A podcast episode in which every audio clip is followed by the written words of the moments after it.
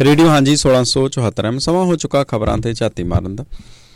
ਸਤੰਬਰ ਦਾ ਮਹੀਨਾ 1 ਤਰੀਕ 2023 ਸ਼ੁੱਕਰਵਾਰ ਦਾ ਦਿਨ। ਸਭ ਤੋਂ ਪਹਿਲਾਂ ਅੰਤਰਰਾਸ਼ਟਰੀ ਖਬਰਾਂ ਤੋਂ ਸ਼ੁਰੂਆਤ ਕਰਦੇ ਹਾਂ। ਅੰਤਰਰਾਸ਼ਟਰੀ ਖਬਰਾਂ ਦੇ ਵਿੱਚ ਇਸ ਟਾਈਮ ਸਾਊਥ ਅਫਰੀਕਾ ਦਾ ਸ਼ਹਿਰ ਜੋਹਾਨਸਨਬਰਗ ਜਿਹੜਾ ਚਰਚਾ ਦੇ ਵਿੱਚ ਹੈ, ਇੱਥੇ ਇੱਕ ਬਿਲਡਿੰਗ ਨੂੰ ਅੱਗ ਲੱਗੀ ਹੈ।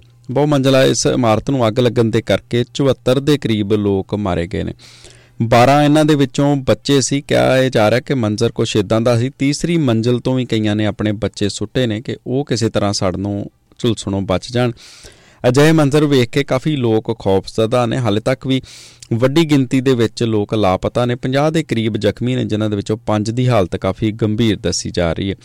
ਕਿਹਾ ਜਾ ਰਿਹਾ ਹੈ ਕਿ 200 ਦੇ ਕਰੀਬ ਬੇਘਰ ਲੋਕ ਇਸ ਬਿਲਡਿੰਗ ਦੇ ਵਿੱਚ ਸ਼ਰਨ ਲੈ ਕੇ ਬੈਠੇ ਸੀ ਤੇ ਲਾਪਰਵਾਹੀ ਕੌਂਸਲ ਦੀ ਮੰਨੀ ਜਾ ਰਹੀ ਹੈ ਮਿਊਨਿਸਪਲ ਦੀ ਇਹ ਕਾਰਵਾਈ ਦੇ ਕਰ, ਲਾਪਰਵਾਹੀ ਦੇ ਕਰਕੇ ਇਹ ਸਾਰੀ ਸ਼ਾਇਦ ਘਟਨਾ ਵਾਪਰੀ ਹੈ ਇਹ ਦੋਸ਼ ਲਾਏ ਜਾ ਰਹੇ ਨੇ, ਫਿਲਹਾਲ ਇਹਦੇ ਉੱਤੇ ਇਨਵੈਸਟੀਗੇਸ਼ਨ ਚੱਲ ਰਹੀ ਹੈ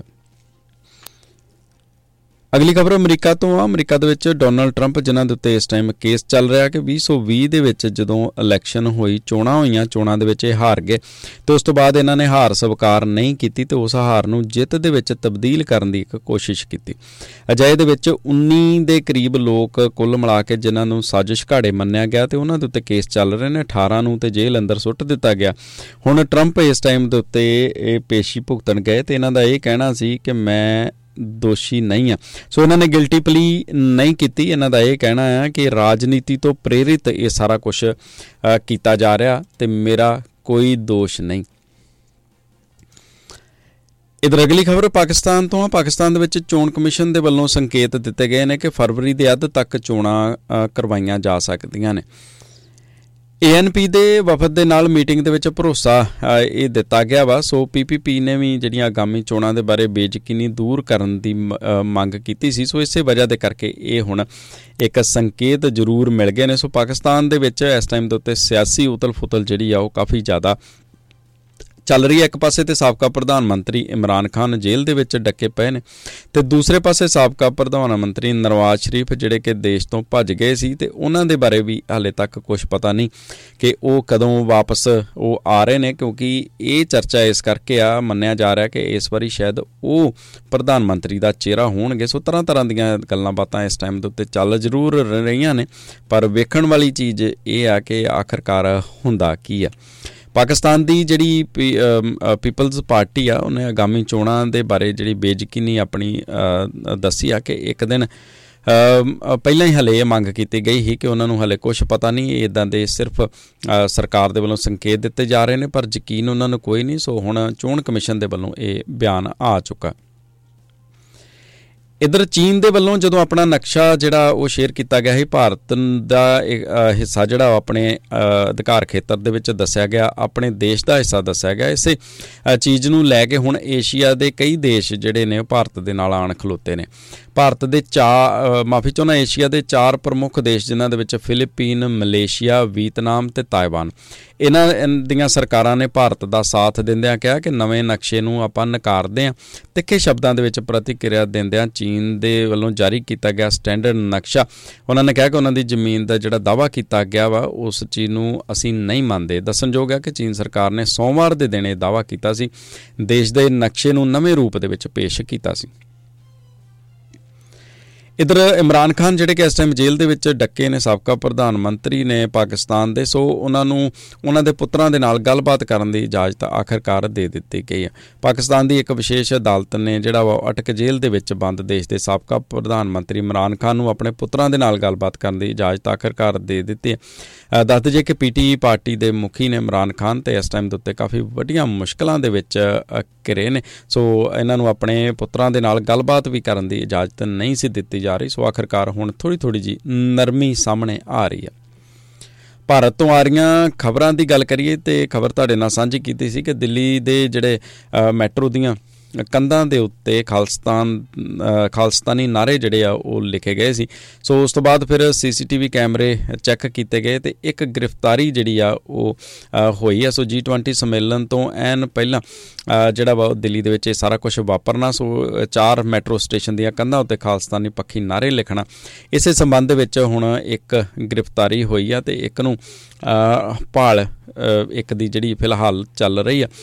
ਦੱਸਦੇ ਜਾਈ ਕਿ ਸਿੱਖ ਫਾਰ ਜਸਟਿਸ ਜਥੇਬੰਦੀ ਦੇ ਜਿਹੜੇ ਮੁਖੀ ਨੇ ਗੁਰਪਤਵੰਤ ਸਿੰਘ ਪੰਨੂ, ਉਹਨਾਂ ਦੇ ਨਿਰਦੇਸ਼ਾਂ ਦੇ ਉੱਤੇ ਇਹ ਸਾਰਾ ਕੁਝ ਕੀਤਾ ਗਿਆ ਵਾ। ਇਹ ਹੁਣ ਤੱਕ ਦੀਆਂ ਖਬਰਾਂ ਸਾਹਮਣੇ ਆਈਆਂ ਨੇ। ਪਿਛਲੇ ਦਿਨੀ ਖਬਰ ਇੱਕ ਇਹ ਵੀ ਚਰਚਾ ਦੇ ਵਿੱਚ ਰਹੀ ਸੀ ਕਿ ਗੁਰਪਤਵੰਤ ਸਿੰਘ ਪੰਨੂ, ਜਿਹੜੇ ਕਿ ਚੀਨ ਤੋਂ ਵੀ ਜਿਹੜਾ ਸਮਰਥਨ ਮੰਗ ਰਹੇ ਨੇ ਖਾਲਸਤਾਨ ਦੇ ਹੱਕ ਦੇ ਵਿੱਚ, ਸੋ ਇਸ ਚੀਜ਼ ਨੂੰ ਲੈ ਕੇ ਵੀ ਪੰਨੂ ਦੀ ਨਖੇਦੀ ਜਿਹੜੀ ਆ ਜਗ੍ਹਾ ਜਗ੍ਹਾ ਤੇ ਕੀਤੀ ਜਾ ਰਹੀ ਸੀ। ਇਧਰ ਮਨੀਪੁਰ ਵਾਲੇ ਸਿਲਸਿਲੇ 'ਚ ਗੱਲ ਕਰੀ ਤਾਂ ਹਲੇ ਤੱਕ ਹਿੰਸਾ ਰੁਕੀ ਨਹੀਂ, ਚਾਹੇ ਸਾਨੂੰ ਹੁਣ ਖਬਰਾਂ ਨਾ ਮਿਲ ਰਹੀਆਂ ਹੁਣ, ਜਾਂ ਇਹਨਾਂ ਖਬਰਾਂ ਨੂੰ ਨਾ ਸੁਰਖੀਆਂ ਦੇ ਵਿੱਚ ਲਿਆ ਜਾ ਰਿਹਾ ਹੋਵੇ, ਪਰ ਮਨੀਪੁਰ ਦੇ ਵਿੱਚ ਦੋਵੇਂ ਧਿਰਾਂ ਇੱਕ ਵਾਰੀ ਫਿਰ ਤੋਂ ਆਮੋ ਸਾਹਮਣੇ ਆਈਆਂ ਨੇ, ਆਮੋ ਸਾਹਮਣੇ ਗੋਲੀਆਂ ਚੱਲੀਆਂ ਨੇ 8 ਲੋਕਾਂ ਦੀ ਮੌਤ ਹੋਈ ਹੈ ਯਾਨੀ ਕਿ ਇੰਨਾ ਜ਼ਿਆਦਾ ਪ੍ਰੈਸ਼ਰ ਬਣਨ ਦੇ ਬਾਵਜੂਦ ਵੀ ਸਰਕਾਰ ਅਸਮਰੱਥ ਆ ਕਿ ਉੱਥੇ ਇਹ ਸਾਰਾ ਕੁਝ ਰੋਕ ਸਕੇ। ਬਿਸ਼ਨੂਪੁਰ ਤੇ ਚੁਰਾਚਾਂਦਪੁਰ ਜ਼ਿਲ੍ਹਿਆਂ ਦੇ ਵਿੱਚ ਮਤਈ ਤੇ ਕੁਕੀ ਭਾਈਚਾਰੇ ਦੇ ਵਿਚਾਲੇ ਇਹ ਨਸਰੀ ਹਿੰਸਾ ਜਿਹੜੀ ਆ, ਉਹ ਫੇਰ ਭੜਕੀ ਆ। ਵੈਸੇ ਇਹੋ ਹੀ ਦੋ ਭਾਈਚਾਰੇ ਜਿਹੜੇ ਲਗਾਤਾਰ ਆਪਸ ਦੇ ਵਿੱਚ ਇੱਕ ਦੂਸਰੇ ਦੇ ਸਾਹਮਣੇ ਨੇ। ਇਸੇ ਸਿਲਸਿਲੇ ਦੇ ਵਿੱਚ ਜਿਹੜੇ ਮੁੱਖ ਮੰਤਰੀ ਨੇ ਬ੍ਰੇਨ ਸਿੰਘ ਉਹਨਾਂ ਦਾ ਕਹਿਣਾ ਕਿ ਜਾਤੀ ਹਿੰਸਾ ਰੋਕਣ ਦੇ ਲਈ ਸਿਵਲ ਸੰਸਥਾਵਾਂ ਜਿਹੜੀਆਂ ਨੇ ਉਹ ਇਕਜੁੱਟ ਹੋਣ ਤੇ ਇਕਜੁੱਟ ਹੋ ਕੇ ਉਹ ਸੁਝਾਅ ਦੇਣ ਕਿ ਕੀ ਕੀਤਾ ਜਾ ਸਕਦਾ। ਸੋ ਜੇ ਇਹਦੇ ਵਿੱਚ ਉਹਦਾ ਕਹਿਣਾ ਕਿ ਦੋਵਾਂ ਧਿਰਾਂ ਦਾ ਜਿਹੜਾ ਉਹ ਵੱਖਰੇ ਵੱਖਰੇ ਵਿਚਾਰਧਾਰਾ ਨੇ ਤੇ ਇਦਾਂ ਲੜਾਈ ਜਿਹੜੀ ਨਿਬੜਨ ਵਾਲੀ ਨਹੀਂ। ਪਿਛਲੇ 4 ਮਹੀਨਿਆਂ ਤੋਂ ਜਾਰੀ ਇਹ ਜਾਤੀ ਹਿੰਸਾ, ਇਹਦਾ ਹੱਲ ਲੱਭਣਾ ਇਸ ਟਾਈਮ ਦੇ ਉੱਤੇ ਬਹੁਤ ਜ਼ਰੂਰੀ ਹੈ। ਕਾਫੀ ਲੋਕ ਆਪਣੀਆਂ ਜਾਨਾਂ ਗਵਾ ਚੁੱਕੇ ਨੇ। ਕਈ ਸੰਸਥਾਵਾਂ ਜਿਹੜੀਆਂ ਨੇ, ਉਹ ਖਿਲਰੀਆਂ ਨਜ਼ਰ ਆ ਰਹੀਆਂ ਨੇ। ਉਹਨਾਂ ਨੂੰ ਇਕਜੁੱਟ ਹੋਣ ਦੀ ਬ੍ਰੇਨ ਸਿੰਘ ਗੱਲ ਕਰ ਰਹੇ ਨੇ। ਤੇ ਉਧਰ ਵਿਰੋਧੀ ਧਿਰ ਦੀ ਗੱਲ ਕਰੀਏ ਤੇ ਲਗਾਤਾਰ ਉਹਨਾਂ ਦੇ ਵੱਲੋਂ ਮੰਗਿਆ ਕਿ ਬ੍ਰੇਨ ਸਿੰਘ ਹੁਣ ਤੱਕ ਤਸੀਫਾ ਆਪਣਾ ਕਿਉਂ ਨਹੀਂ ਦੇ ਦਿੰਦੇ? ਇਹਨਾਂ ਦੇ ਕੋਲੋਂ ਨਹੀਂ ਹਾਲਾਤ ਨੇ ਜਿੱਠੇ ਜਾ ਰਹੇ। ਤੇ ਕੇਂਦਰ ਵੀ ਕਿਉਂ ਚੁੱਪ ਬੈਠਾ ਵਾ? ਇੱਥੇ ਰਾਸ਼ਟਰਪਤੀ ਰਾਜ ਆਖਰਕਾਰ ਹੁਣ ਤੱਕ ਲਾਗੂ ਕਰ ਕਿਉਂ ਨਹੀਂ ਦਿੱਤਾ ਗਿਆ? ਇਧਰ ਖਬਰ ਤੁਹਾਡੇ ਨਾਲ ਸਾਂਝੀ ਕੀਤੀ ਸੀ ਕੱਲ ਕਿ ਪਟਵਾਰ ਯੂਨੀਅਨ ਦੇ ਕਲਮ ਛੋੜੋ ਅੰਦੋਲਨ ਜਿਹੜਾ ਸ਼ੁਰੂ ਕੀਤਾ ਸੀ, ਉਸ ਤੋਂ ਬਾਅਦ ਫਿਰ ਪੰਜਾਬ ਸਰਕਾਰ ਨੇ ਇਸੇ ਦੇ ਚੱਲਦਿਆਂ ਜਿਹੜਾ ਉਹਨਾਂ ਦੇ ਉੱਤੇ ਸਖਤ ਕਾਰਵਾਈ ਕੀਤੀ ਤੇ ਉਸ ਤੋਂ ਬਾਅਦ ਜਿਹੜਾ ਐਸਮਾ ਐਕਟ ਜਿਹੜਾ ਉਹ ਲਾਗੂ ਕਰ ਦਿੱਤਾ। ਮੁਲਾਜ਼ਮਾਂ ਨੂੰ ਇਹ ਚੀਜ਼ ਪਸੰਦ ਨਹੀਂ ਆਈ। ਸੋ ਸਰਕਾਰ ਤੇ ਮੁਲਾਜ਼ਮਾਂ ਦੇ ਵਿਚਾਲੇ ਜਿਹੜਾ ਰੇਡਕਾ ਉਸੇ ਤਰ੍ਹਾਂ ਦੇ ਨਾਲ ਬਰਕਰਾਰ ਆ ਵੱਡੀ ਚੀਜ਼ ਇਹ ਆ ਕਿ ਹੁਣ ਯੂਨੀਅਨ ਨੇ ਇਹ ਕਿਹਾ ਕਿ ਉਹ ਸੰਘਰਸ਼ ਤੋਂ ਪਿੱਛੇ ਕਿਸੇ ਹਾਲਤ ਵਿੱਚ ਨਹੀਂ ਹਟਣਗੇ। ਵਾਧੂ ਚਾਰਜ ਵਾਲੇ ਜਿਹੜੇ ਸਰਕਲਾਂ ਦੇ ਵਿੱਚ ਉਹ ਕੰਮ ਕਰਦੇ ਨੇ, ਉਸ ਤੋਂ ਉਹਨਾਂ ਨੇ ਇਨਕਾਰ ਕਰ ਦਿੱਤਾ। ਉਹਨਾਂ ਦਾ ਕਹਿਣਾ ਕਿ 3000 ਦੇ ਕਰੀਬ ਅਸਾਮੀਆਂ ਇਸ ਟਾਈਮ ਖਾਲੀ ਨੇ। ਉਹਨਾਂ ਇਲਾਕਿਆਂ ਦੇ ਵਿੱਚ ਉਹ ਪਟਵਾਰੀ ਕੰਮ ਕਰ ਰਹੇ ਨੇ, ਜਿਹੜੇ ਮੌਜੂਦਾ ਜਿਹੜਾ ਕੰਮ ਆਪਣੇ ਹਲਕਿਆਂ 'ਚ ਕਰਨਾ, ਉਹਦੇ ਵਿੱਚੋਂ ਟਾਈਮ ਕੱਢ ਕੇ ਉਹ ਦੂਸਰੇ ਹਲਕੇ ਵੀ ਭੁਗਤਾ ਰਹੇ ਨੇ। ਤੇ ਹੁਣ ਇਸ ਕਲਮ ਛੋੜੋ ਅੰਦੋਲਨ ਦੇ ਵਿੱਚ ਉਹ ਉਹਨਾਂ ਇਲਾਕਿਆਂ ਦੇ ਵਿੱਚ ਆਪਣੇ ਇਲਾਕਿਆਂ 'ਚ ਤੇ ਕੰਮ ਕਰਨਗੇ, ਪਰ ਉਹਨਾਂ ਇਲਾਕਿਆਂ ਦੇ ਵਿੱਚ ਉਹ ਕੰਮ ਨਹੀਂ ਕਰਨਗੇ। ਦੱਸਦੇ ਜੇ ਕਿ ਅੱਜ ਯਾਨੀ ਕਿ ਸ਼ੁੱਕਰਵਾਰ ਤੋਂ ਵਾਧੂ ਕਾਰਜਕਾਰ ਵਾਲੇ ਜਿਹੜੇ 3193 ਸਰਕਲ ਨੇ, ਉਹਨਾਂ ਦੇ ਵਿੱਚ ਲਗਭਗ 9000 ਪਿੰਡ ਪੈਂਦੇ ਨੇ। ਪਟਵਾਰੀ ਤੇ ਕਾਨੂੰਗੋ ਹੁਣ ਇਹਨਾਂ ਦੇ ਵਿੱਚ ਕੰਮਕਾਰ ਨਹੀਂ ਕਰਨਗੇ, ਸੋ ਇਹਨਾਂ ਪਿੰਡਾਂ ਨੂੰ ਕਾਫੀ ਜ਼ਿਆਦਾ ਮੁਸੀਬਤਾਂ ਜਿਹੜੀਆਂ ਚੱਲਣੀਆਂ ਪੈ ਸਕਦੀਆਂ ਨੇ ਇਸ ਵਿਸ਼ੇ ਦੇ ਉੱਤੇ। ਇਧਰ ਜੇ ਆਪਾਂ ਗੱਲ ਕਰੀਏ ਹਿੰਡਨਬਰਗ ਰਿਪੋਰਟ ਦੀ, ਤੇ ਇਹਦੇ ਉੱਤੇ ਇੱਕ ਹੋਰ ਜਿਹੜੀ ਉਹ ਤਾਜ਼ਾ ਰਿਪੋਰਟ ਸਾਹਮਣੇ ਆਈ ਹੈ। ਅਡਾਨੀ ਪਰਿਵਾਰ ਨੇ ਆਪਣੇ ਹੀ ਸ਼ੇਅਰਾਂ ਦੇ ਵਿੱਚ ਨਿਵੇਸ਼ ਕੀਤਾ। ਸੋ ਆਪਣੇ ਹੀ ਪਰਿਵਾਰ ਦੇ ਮੈਂਬਰ ਜਾਂ ਫਿਰ ਆਪਣੇ ਹੀ ਜਾਣਕਾਰ, ਆਪਣੇ ਸਾਖ ਸੰਬੰਧੀ ਉਹਨਾਂ ਨੇ ਨਿਵੇਸ਼ ਕੀਤਾ ਇਹਨਾਂ ਦੀ ਕੰਪਨੀਆਂ ਦੇ ਵਿੱਚ। ਤਾਂ ਕਰਕੇ ਇਹ ਸਾਰਾ ਜਿਹੜੇ ਸ਼ੇਅਰ ਕੰਪਨੀ ਦੇ ਅਪ ਗਏ, ਲੋਕ ਪ੍ਰਭਾਵਿਤ ਹੋਏ, ਲੋਕਾਂ ਨੇ ਵੱਡਾ ਪੈਸਾ ਇਨਵੈਸਟ ਕੀਤਾ। ਤੇ ਉਸ ਤੋਂ ਬਾਅਦ ਹੋਇਆ ਇਦਾਂ ਕਿ ਲਗਭਗ 1 ਅਰਬ ਡਾਲਰ ਜਿਹੜਾ ਦੇਸ਼ ਤੋਂ ਬਾਹਰ ਚਲਾ ਗਿਆ। ਹੁਣ ਇਸ ਚੀਜ਼ ਦੇ ਉੱਤੇ ਕੱਲ ਦੇ ਦਿਨ ਰਾਹੁਲ ਗਾਂਧੀ ਨੇ ਵੀ ਸਵਾਲ ਪੁੱਛੇ ਨੇ ਕਿ ਇਸ ਪ੍ਰਧਾਨ ਮੰਤਰੀ ਹੁਣ ਜਵਾਬ ਦੇਣ, ਉਹ ਚੁੱਪ ਕਿਉਂ ਨੇ ਕਿ ਇਹ ਜਿਹੜਾ 1 ਅਰਬ ਡਾਲਰ ਬਾਹਰ ਗਿਆ ਵਾ, ਇਹ ਕਿਹਦਾ ਪੈਸਾ ਵਾ? ਇਹ ਦੇਸ਼ ਵਾਸੀਆਂ ਦਾ ਸੀ ਕਿ ਜਾਂ ਫਿਰ ਇਹ ਅਡਾਨੀ ਦਾ ਸੀ? ਸੋ ਇਹ ਸਾਰੀ ਚੀਜ਼ ਦੇ ਉੱਤੇ ਅਡਾਨੀ ਗਰੁੱਪ ਵੀ ਚੁੱਪਿਆ ਤੇ ਸਰਕਾਰ ਵੀ ਇਸ ਟਾਈਮ ਦੇ ਉੱਤੇ ਚੁੱਪ ਹੈ ਪਰ ਵੱਡੀ ਚਰਚਾ ਜਿਹੜੀ ਆ ਉਹ ਇਸ ਟਾਈਮ ਦੇ ਉੱਤੇ ਇੰਡੀਆ ਗਰੁੱਪ ਦੀ ਮਿਲਣੀ ਦੇ ਵਿੱਚ ਅੱਜ ਦੇ ਦਿਨ ਹੋ ਸਕਦੀ ਹੈ ਇਧਰ ਪੰਜਾਬ ਸਰਕਾਰ ਨੇ ਜੋ ਪੰਚਾਇਤਾਂ ਭੰਗ ਕਰਨ ਦਾ ਫੈਸਲਾ ਲਿਆ ਸੀ, ਉਸ ਨੂੰ ਵਾਪਸ ਲੈ ਲਿਆ। ਉਹ ਇਸ ਕਰਕੇ ਕਿਉਂਕਿ ਅਦਾਲਤ ਦਾ ਕਾਫੀ ਤਿੱਖਾ ਰੋ ਸਾਹਮਣੇ ਆਇਆ ਸੀ, ਸੋ ਇਸ ਚੀਜ਼ ਨੂੰ ਭਾਂਪਦਿਆਂ ਹੁਣ ਸਰਕਾਰ ਨੇ ਇੱਕ ਯੂ ਟਰਨ ਲੈ ਲਿਆ। ਇਸੇ ਯੂ ਟਰਨ ਦੇ ਨਾਲ ਨਾਲ ਹੁਣ ਜਿਹੜੀ ਮੁੱਖ ਮੰਤਰੀ ਨੇ ਭਗਵੰਤ ਮਾਨ, ਉਹ ਕਾਫੀ ਖਫਾ ਨਜ਼ਰ ਆਏ ਨੇ ਪ੍ਰਮੁੱਖ ਸਕੱਤਰ ਡੀਕੇ ਤਿਵਾੜੀ ਦੇ ਨਾਲ ਤੇ ਡਾਇਰੈਕਟਰ ਗੁਰਪ੍ਰੀਤ ਸਿੰਘ ਖਹਿਰਾ ਦੇ ਨਾਲ। ਉਹਨਾਂ ਨੂੰ ਮੁਅਤਲ ਕਰਨ ਦੇ ਉੱਤੇ ਉਹਨਾਂ ਦਾ ਇਹ ਕਹਿਣਾ ਆ ਕਿ ਉਹ ਇਸ ਗੱਲੋਂ ਖਫਾ ਨੇ ਕਿ ਪੰਚਾਇਤ ਵਿਭਾਗ ਦੇ ਵੱਲੋਂ ਪੰਚਾਇਤੀ ਸੰਸਥਾਵਾਂ ਨੂੰ ਭੰਗ ਕਰਨ ਦਾ ਫੈਸਲਾ ਲੈਣ ਤੋਂ ਪਹਿਲਾਂ ਇਹਨਾਂ ਅਧਿਕਾਰੀਆਂ ਨੇ ਮੁੱਖ ਮੰਤਰੀ ਦਫ਼ਤਰ ਨੂੰ ਭਰੋਸੇ ਦੇ ਵਿੱਚ ਕਿਉਂ ਨਹੀਂ ਲਿਆ? ਉਹਨਾਂ ਨੂੰ ਭਰੋਸੇ 'ਚ ਲੈਣ ਦੀ ਲੋੜ ਸੀ ਜੋ ਕਿ ਉਹਨਾਂ ਨੇ ਜ਼ਰੂਰੀ ਨਹੀਂ ਸਮਝਿਆ। ਮੁੱਖ ਮੰਤਰੀ ਨੇ ਅਧਿਕਾਰੀਆਂ ਨੂੰ ਇਸ ਸਖਤ ਸੁਨੇਹਾ ਦੇਣ ਦੇ ਲਈ ਕਦਮ ਚੁੱਕਿਆ। ਕਿਉਂਕਿ ਪੰਚਾਇਤ ਵਿਭਾਗ ਦੇ ਇੱਕ ਨੋਟੀਫਿਕੇਸ਼ਨ ਦੇ ਕਰਕੇ ਹੀ ਸਰਕਾਰ ਦੀ ਝੋਲੀ ਇਹ ਸਾਰੀ ਬਦਨਾਮੀ ਆਣ ਪਈ ਹੈ ਇਧਰ ਜੇਕਰ ਜੰਮੂ ਕਸ਼ਮੀਰ ਦੀ ਗੱਲ ਕਰੀ ਤਾਂ ਇਸ ਟਾਈਮ ਅਦਾਲਤ ਦੇ ਵਿੱਚ ਵੀ ਮਸਲਾ ਜਿਹੜਾ ਉਹ ਚੱਲ ਰਿਹਾ ਵਾ।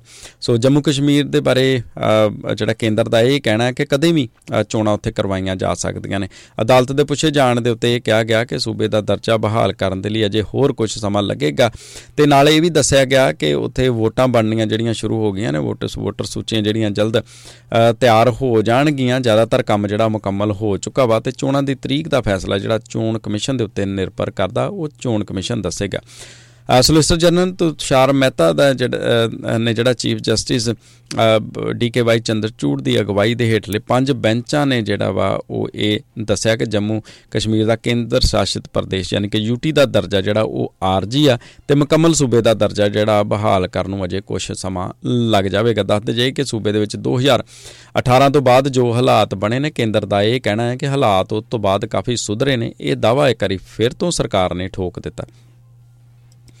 ਖਬਰਾਂ ਦੇ ਵਿੱਚ ਫਿਲਹਾਲ ਇਨਾ ਹੀ। ਅੱਗੇ ਮਿਲਦੇ ਆਂ ਫਿਰ ਦੁਬਾਰਾ ਇੱਕ ਬ੍ਰੇਕ ਤੋਂ ਬਾਅਦ ਤੇ ਆਸਟ੍ਰੇਲੀਆ ਦੀਆਂ ਖਬਰਾਂ ਦੇ ਉੱਤੇ ਝਾਤੀ ਮਾਰਦੇ ਆਂ